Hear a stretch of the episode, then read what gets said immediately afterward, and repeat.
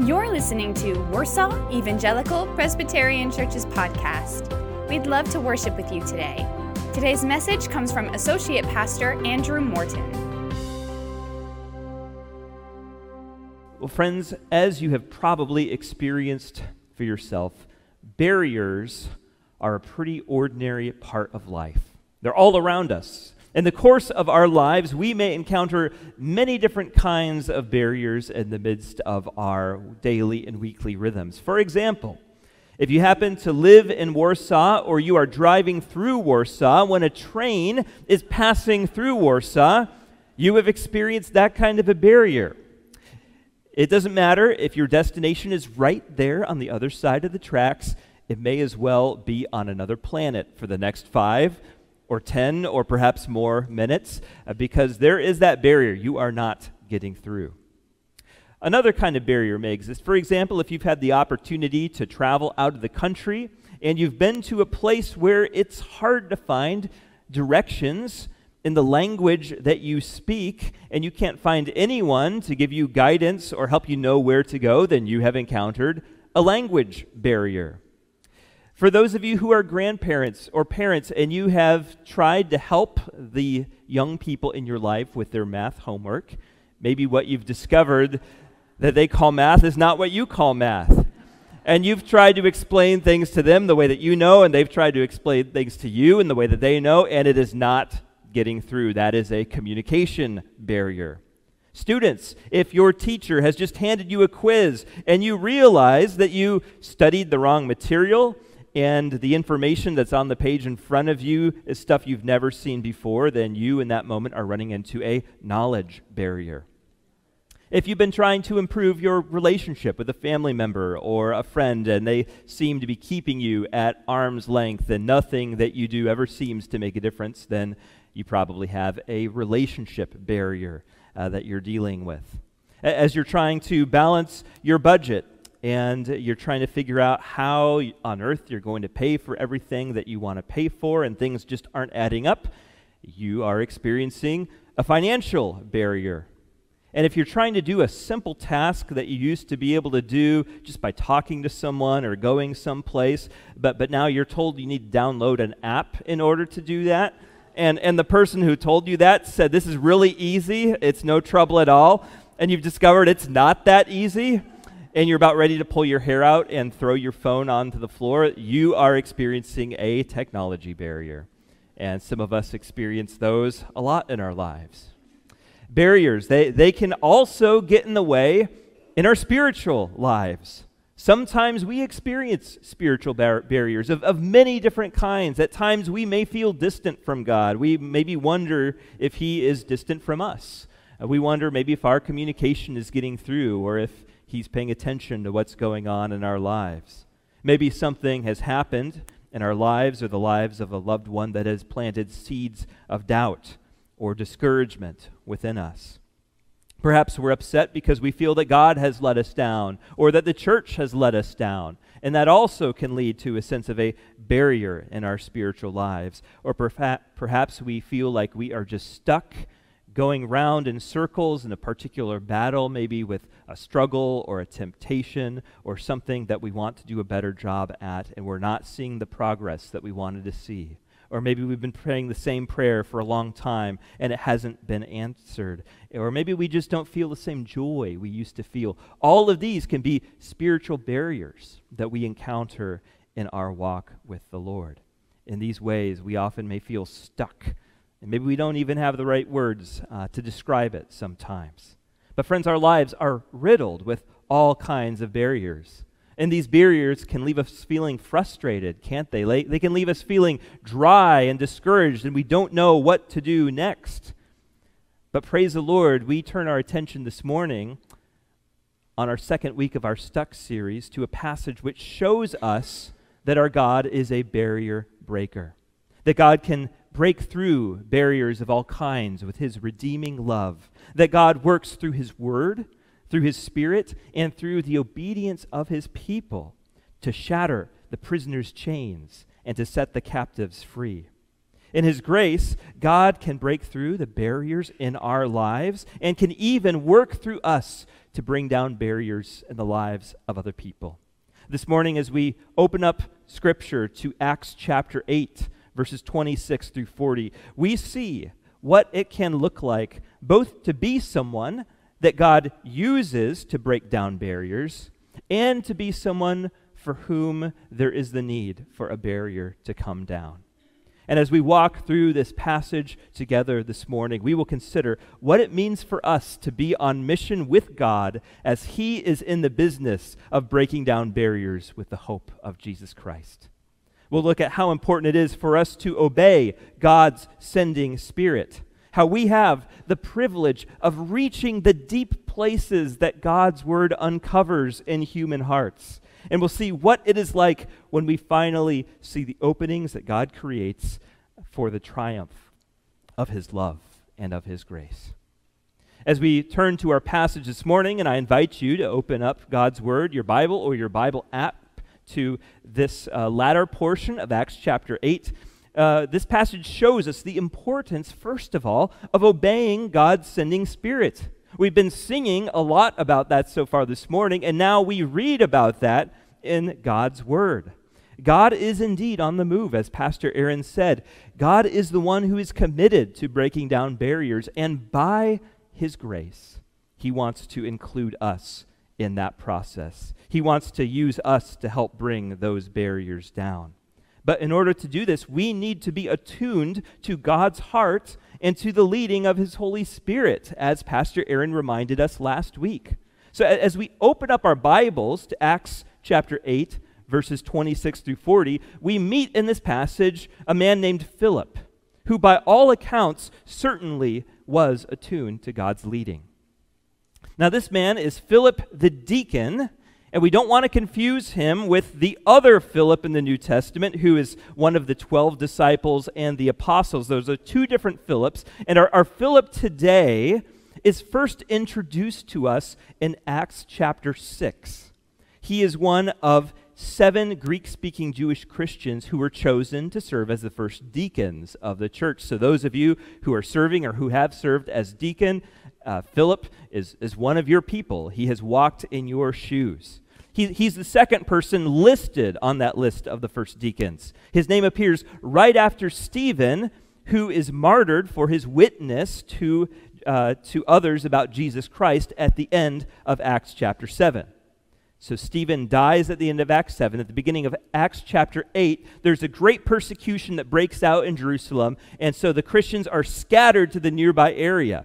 And in this moment, Philip, the deacon, who has just seen one of his close companions in the Lord suffer and die for his faith, now is taking the gospel to the land of Samaria. By God's grace, He works through Philip's ministry, and many people come to the Lord, and lives are changed. The gospel has firmly taken root throughout Samaria by the end of Acts 8, verse 25.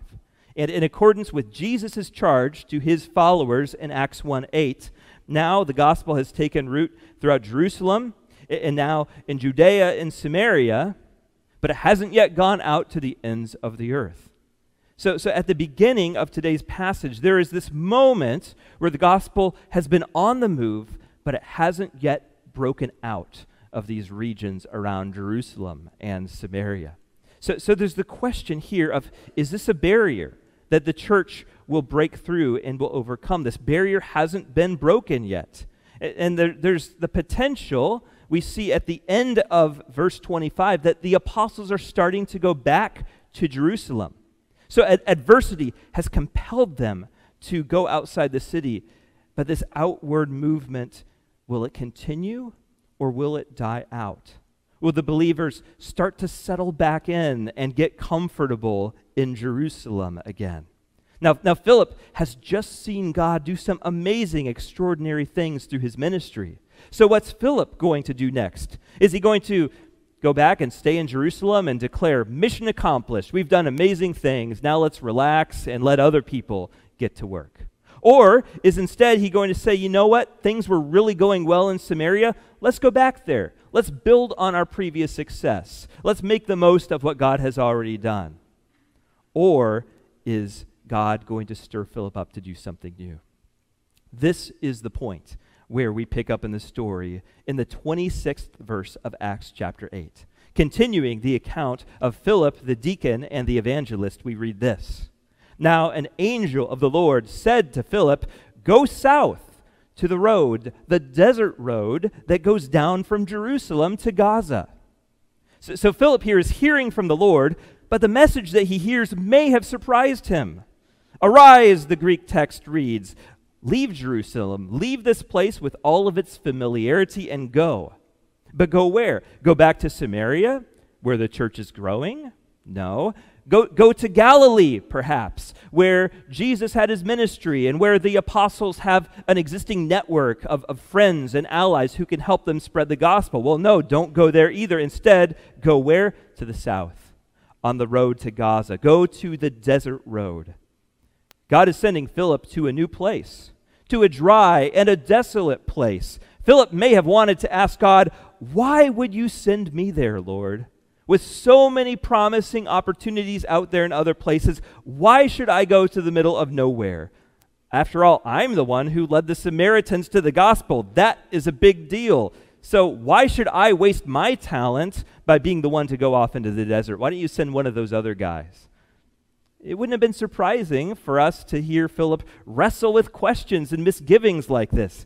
And maybe he had those objections, maybe he didn't, but what we do know is that he obeyed the prompting of the Lord. Continuing in verse 27 and 28, we read, "So he started out, he arose, and on his way he met an Ethiopian eunuch, an important official in charge of all the treasury of the Kandake, which means queen of the Ethiopians. This man had gone to Jerusalem to worship, and on his way home was sitting in his chariot reading the book of Isaiah the prophet." So on the road, Philip encounters this chariot, or perhaps kind of maybe more than just what we think of as a two-wheeled chariot, probably larger with room for this man, for his driver. He probably had guards and other servants or officials with him. And so Philip encounters this entourage, and this would have been something that he would notice. You don't see a group like this going down the road from Jerusalem to Gaza every day. Now, we're told a few things about this man. First, we are told that he is the official in charge of the queen's treasury. He serves in the royal court of what is called in our text Ethiopia. Now, ironically enough, when the Bible refers to Ethiopia, or sometimes it calls it Cush, it's not referring to the region that we know and that we call Ethiopia today. Modern-day Ethiopia in the Bible is called Abyssinia. I know, why the change? I didn't choose the names, but I'm just trying to help us know what the Bible is talking about when it's talking about Ethiopia, and it's referring to what in history we call the ancient kingdom of Nubia. And Nubia was ruled by powerful monarchs at this time. Nubia was actually outside the Roman Empire, so this was an independent kingdom. And the queens and the queen mothers of Nubia held this royal title Kandake, kind of like how in Egypt we think of the ruler being known as the pharaoh. And at this time, the Kandake would have been either a woman named Mantiore or the woman who followed her. And this is a period that is well known and attested in Nubian history. We have archaeological evidence from this time that shows that this period in the history of the Nubian court was marked by economic prosperity. There were grand building projects happening. And what do you know? We have here the official that's in charge of the treasury of that prosperous and influential independent kingdom. So this official was not a secretary sitting at a desk somewhere. He was someone who was making big decisions about how money and resources were being spent. He was someone of power and influence. He was a really big deal. Secondly, we are told that this man happened to be a eunuch.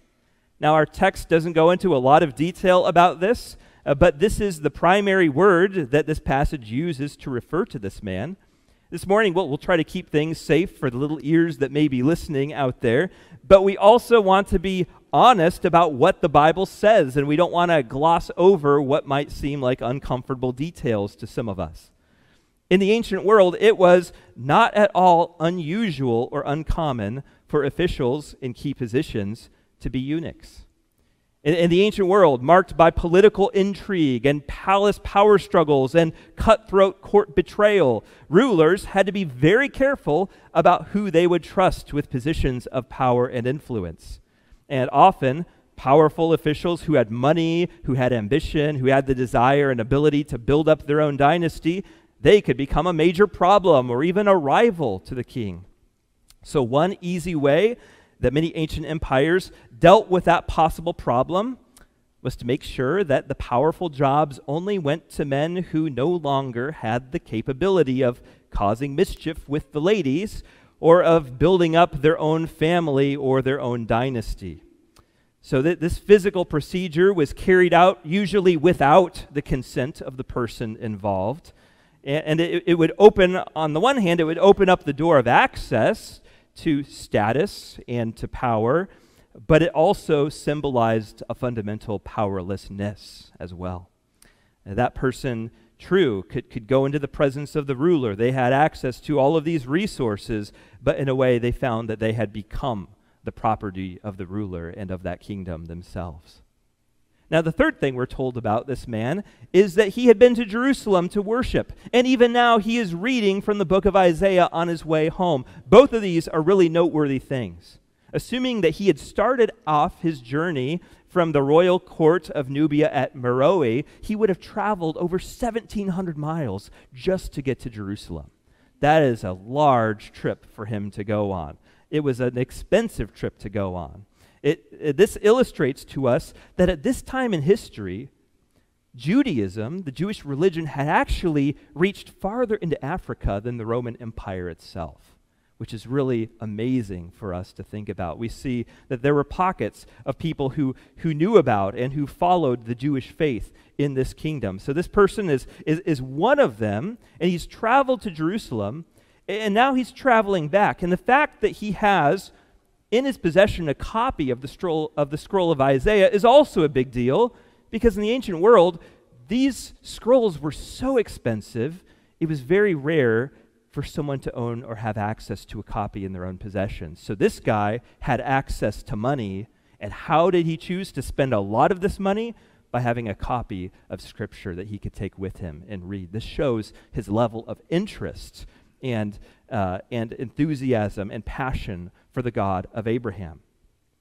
While his religious zeal for the Jewish faith is apparent, this man's status within the Jewish community would have been less clear. Because when it came to actually belonging to the Jewish people and to the Jewish faith, this Ethiopian had a problem. And it was this: he wasn't a Jew by birth. He was ethnically outside of God's chosen covenant people. Now, ordinarily, there was a solution to this problem. Those born outside of the Jewish faith could convert. They could become proselyte Jews. They could take the covenant sign of circumcision. They could observe the Jewish temple ceremonies and keep the law of Moses and become a convert to Judaism.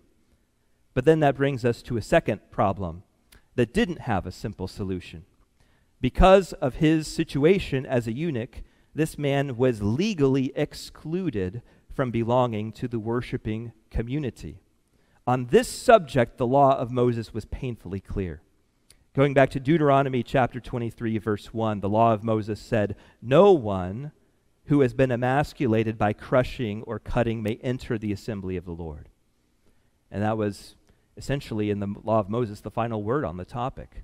Now, why was that law in place? It probably had to do something with God talking about the purity and the perfection that was required. We read about the spotless animals that were involved in temple worship. This was probably to teach the people just how holy he was.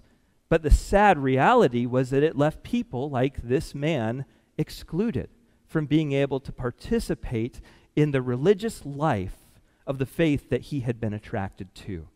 And so that means that he would have been, on the one hand, a God-fearer, deeply drawn to the God of Abraham. He believed in the God of Abraham. He read the Scriptures. He had gone on a long and expensive trip to Jerusalem, but when he was there, he probably was barred from the temple. He probably was not allowed to participate in any of the rituals. He would have felt like an outsider looking in, wanting to be a part of this, wanting to belong, but being excluded because of the rigid religious code that was followed at that time. It would have been a barrier that he couldn't break through. He would have been left feeling spiritually stuck, spiritually homeless. Now, interestingly, he's reading the book of Isaiah. And if he had just gone a little further, he would have found these words in Isaiah 56, 3 through 7, where God speaks tender words of hope to those in his exact situation. Isaiah 56, 3 and following say, "Let no foreigner who is bound to the Lord say, 'The Lord will surely exclude me from his people.' And let no eunuch complain, 'I am only a dry tree.' For this is what the Lord says, 'To the eunuchs who keep my Sabbaths, who choose what pleases me and hold fast to my covenant, to them I will give within my temple and its walls." So now this promise is that they will be able at some point to come into the place of worship, which they could not do before. "I will give to them within my temple and its walls a memorial and a name better than sons and daughters. I will give them an everlasting name that will endure forever. And foreigners," verse 6, "who bind themselves to the Lord, to minister to him, to love the name of the Lord, and to be his servants, all who keep the Sabbath without desecrating it, and who hold fast to my covenant, these I will bring to my holy mountain and give them joy in my house of prayer." He says their burnt offerings and sacrifices will be accepted on my altar, for my house will be called a house of prayer for all nations. Acts 8 here shows us the Ethiopian eunuch reading from Isaiah 53, just a few chapters before this, and these words of hope are waiting for him if he will just get that far. But he probably hadn't gotten that far yet. And even if he had, perhaps he was wondering, this promise sounds great, but when will this happen? Is this just some good news for the future, or is this good news for me right here and right now? In this moment, he is caught in the tension between being excluded in the present reality, but serving a God who has a heart to welcome those like him and bring them in. But he hasn't seen it happen yet. And we know that this happens because of Jesus. But in this moment, this man does not know about Jesus yet. He is left feeling spiritually homeless, stuck on the outside. The cry of his heart very well may have been, "Is there really a place in God's people for me? Is there really a place in God's heart for me?" And we know the answer is yes, but he didn't know that yet. In the same way, there are so many people around us who are wondering, "Is there a place in the church for me? Is there a place in the family of God for me? Is there a place in God's heart for me?" And we too know that the answer is yes. But they don't know that yet. Or maybe they've heard it, but it doesn't feel real to them. So there's this barrier that needs to be crossed.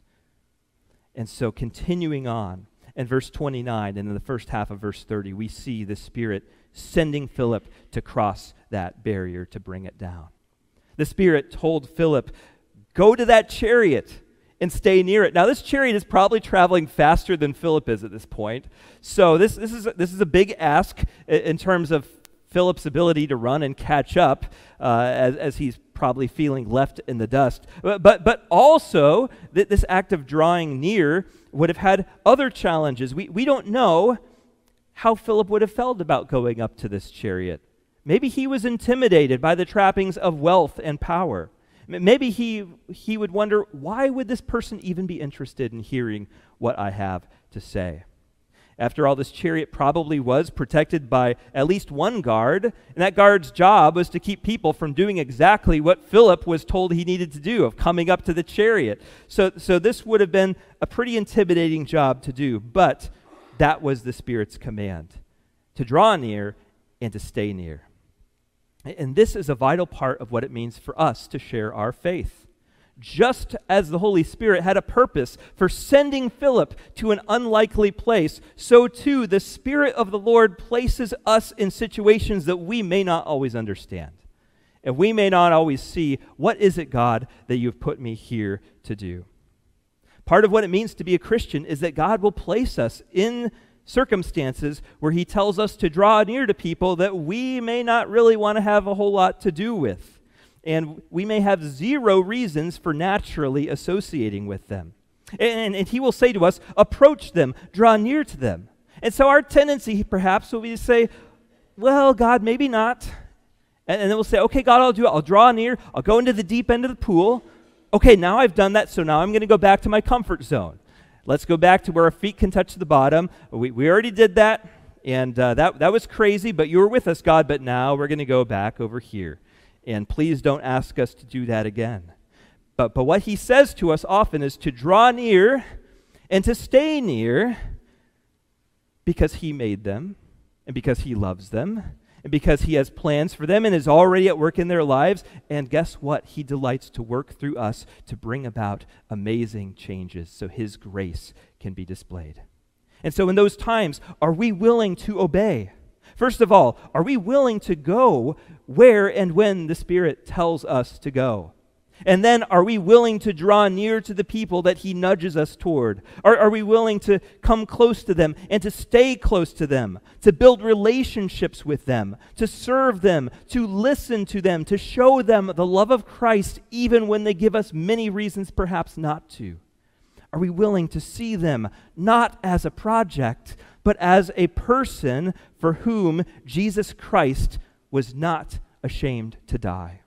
Are we willing to embrace them as those whom God himself is embracing through us? Philip was willing. He went over. He didn't just walk over, he ran over. And as he got closer to the chariot, he began to hear how God was at work in the situation, not just by his Spirit, but by his inspired word. The conversation that follows between Philip and the Ethiopian shows us how God works through both his word and his Spirit to accomplish his life-changing work. As Philip obeys the leading of the Holy Spirit, we see him reaching the depths that have been uncovered by Scripture as it comes into contact with the human heart. Philip hears the Ethiopian reading the words of Isaiah, and he responds by asking a simple but probing question that invites the Ethiopian to open up and to let Philip in to this spiritual journey, to draw him deeper into conversation. Continuing with the second half of verse 30, "Do you understand what you are reading?" Philip asked. How do you feel if you were doing your Bible reading and someone just popped in and said, "Do you understand what you're reading?" How much of us would be ready to answer that question in that moment? Well, our English translation accurately tells us the practical meaning of Philip's question. But there's a poetic simplicity and beauty of it that's lost in our language. The ancient Greeks derived their word for reading from the word for knowing. So reading is just a variation of what it means to know something. And so their word for reading meant to know thoroughly, to know something well, to recognize. Knowing was gnosko and reading was anagnosko. So when Philip asks this question, he puts these two very similar words together, which at their most basic level would be him saying, "Do you know what you know? Do you really know what you know? Do you understand what you're saying out loud? Do you really know inwardly that which you seem to know outwardly?" And that's a good question for us too, because maybe we feel that we know things, but it hasn't really penetrated to our heart. And we need someone to ask us those questions and to draw us deeper. That's what Philip is doing here. He asks this question, and it gets an emphatic response from the Ethiopian. Verse 31, "How can I," he said, "unless someone explains it to me?" So he invited Philip to come up and sit with him. Now this outspoken but honest answer points to our deep need, that each of us, we need to understand God's word, and so often we need someone to help us. We need someone to unpack it and explain it for us so that we can make sense of it, so that that outward truth that we know can become inward truth that we really believe. And in this answer, we also hear echoes of Paul's teaching in Romans 10, verses 12 through 15, where he is writing about, of all things, the equal spiritual opportunity available to Jews and Gentiles, and where Paul explains, "For there is no difference between Jew and Gentile, the same Lord is Lord of all and richly blesses all who call on him. For everyone who calls on the name of the Lord will be saved." To which we reply, "Amen, Paul, preach it." But then he stops and he breaks that down for us. He says, "How then can they call on the one they have not believed in? And how can they believe in the one of whom they have not heard? And how can they hear without someone preaching to them? And how can anyone preach unless they are sent? As it is written, how beautiful are the feet of those who bring good news. Paul shows us that our theology implies a certain lifestyle. If we really believe that the good news of Jesus is for everyone, then we ought to be ready at a moment's notice to take it to anyone and everyone. Because to imply equal opportunity is to imply opportunity, which means we need to be committed to providing that opportunity for people to hear and for people to respond. And in the 8th chapter of Acts, Philip is living out what it is that Paul writes about in Romans 10. This Ethiopian man was eager to see the approaching feet of someone, of anyone who could help him understand what he was reading. And he eagerly invites Philip to put those, in the moment to him, beautiful feet into action by climbing up into that chariot. And in the same way, we too can take heart that as God gives us opportunities to bring the good news of Jesus to those around us, we may encounter opposition, yes, but there are those who have been waiting for it. There are those who are hungry for it, and there are those that when they hear us approach with that good news, our approach is beautiful to them because it brings them life-giving water in the desert.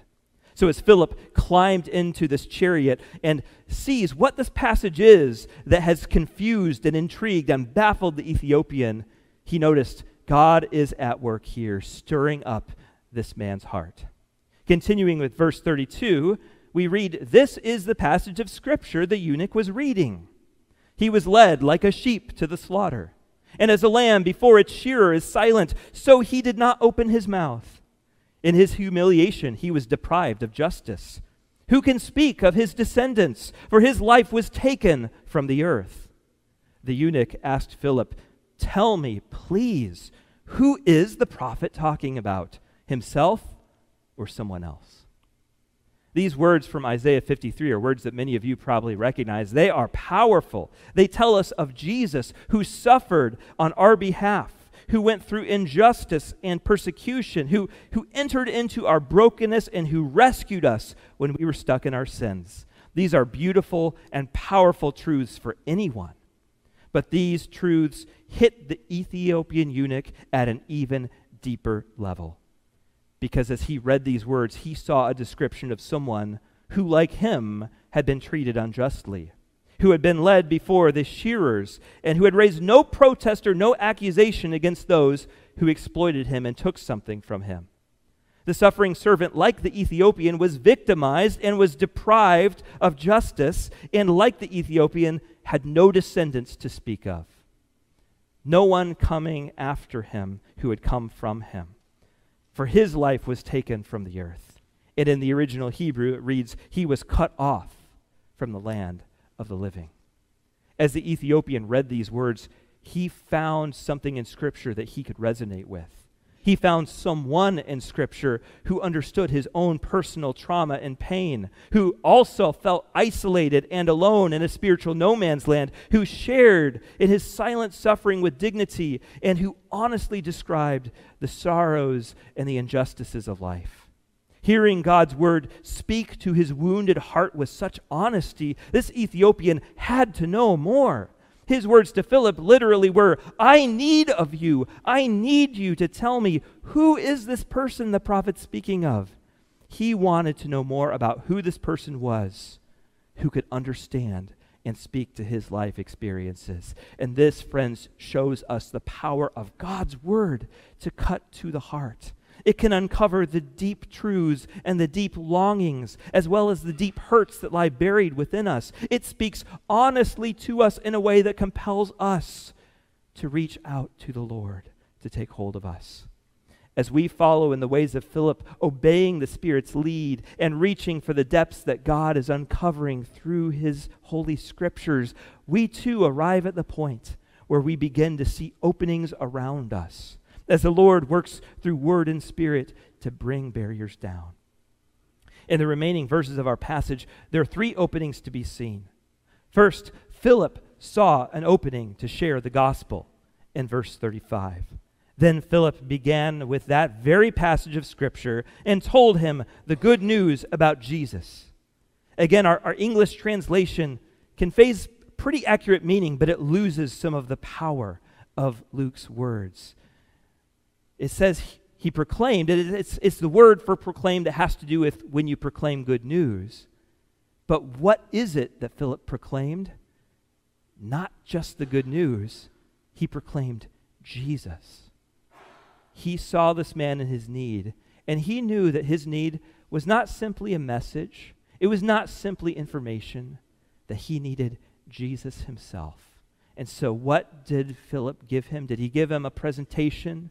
He gave him Jesus. He told him who Jesus was and what Jesus had done, that Jesus was the suffering servant who entered into our brokenness to save us, that he was the one who could save the Ethiopian from his sins. Philip opened up his mouth, which is the phrase used to describe throughout the Bible when someone begins to proclaim a message from the Lord. Philip saw an opening, so he proclaimed the good news, starting from that very passage to show how what the Ethiopian was looking for, who he was looking for, was the Savior, Jesus Christ. As a result of Philip seeing this opening and proclaiming the good news, the Ethiopian saw an opening for him to draw near to the God that he once felt excluded from. Continuing with verses 36 through 38, as they traveled along the road, they came to some water, and the eunuch said, "Look, here is water. What can stand in the way of my being baptized?" And he gave orders to stop the chariot. Verse 38, then both Philip and the eunuch went down into the water, and Philip baptized him. Philip continued to proclaim Jesus until he arrived at Caesarea. And later on in the book of Acts, in chapter 21, we see that Philip is still there with his 4 prophesying daughters, serving the Lord and pointing people toward Jesus.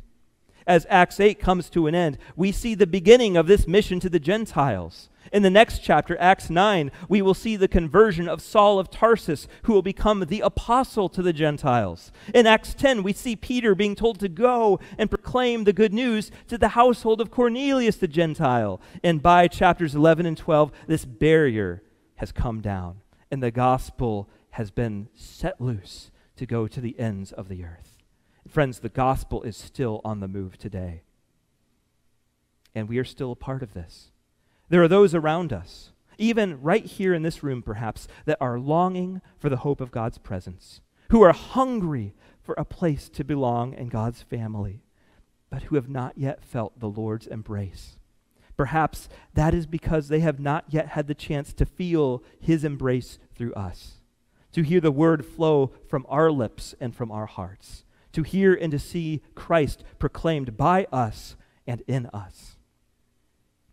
If you are here listening today, or if you're listening online today, and if you have not yet trusted Jesus Christ, if you do not yet know Jesus, then please hear this. There is someone who sees you and who knows you. He knows what you have gone through. He understands your struggles and your battles. He gets your pain in a way that no one else does. He became human to take your pain, your brokenness, and your sorrow upon himself. He is for you, he is with you, and he is the one that you have been longing for and looking for. Nothing else will satisfy. So friends, what should stand in the way of you running to his arms and finding your resting place in him? And for those of us, friends, who already know Jesus and who are already followers of Jesus, let us hold nothing back from proclaiming Christ wherever he leads us. Let us walk in obedience to God's Spirit. Let us be willing to arise and to go, even to dry places. Even when we think that there is nothing for us there, let us be willing to draw near to the world that God so loves and to those for whom he died. Let us listen to our Savior's voice. Let us follow that voice. Let us proclaim his word and ask the questions that lead to openings for the gospel. And let us step into those openings in faith, knowing that our faithful Savior is with us, leading us every inch of the way, so that his house may truly be a house of prayer for all nations, and so that the good news of Jesus truly might extend to the very ends of the earth. Let us pray. Heavenly Father, we give thanks that you are a God whose heart is bigger than we can ever fathom. That you know us, you see us, and even when we are far from you, and when we wonder if there is any hope for us, that you draw us near. Lord, as the God who draws near, send us to draw near to others in your name. Lord, show us in our each and everyday lives how we can be a part of bringing down barriers for one another, for those around us. We ask that you would bring down the barriers in our own hearts and lives. If there is anyone here who is feeling crushed and trapped by these barriers, we ask, Lord, that you would break those chains this morning. And we ask, Lord, that you would work through us.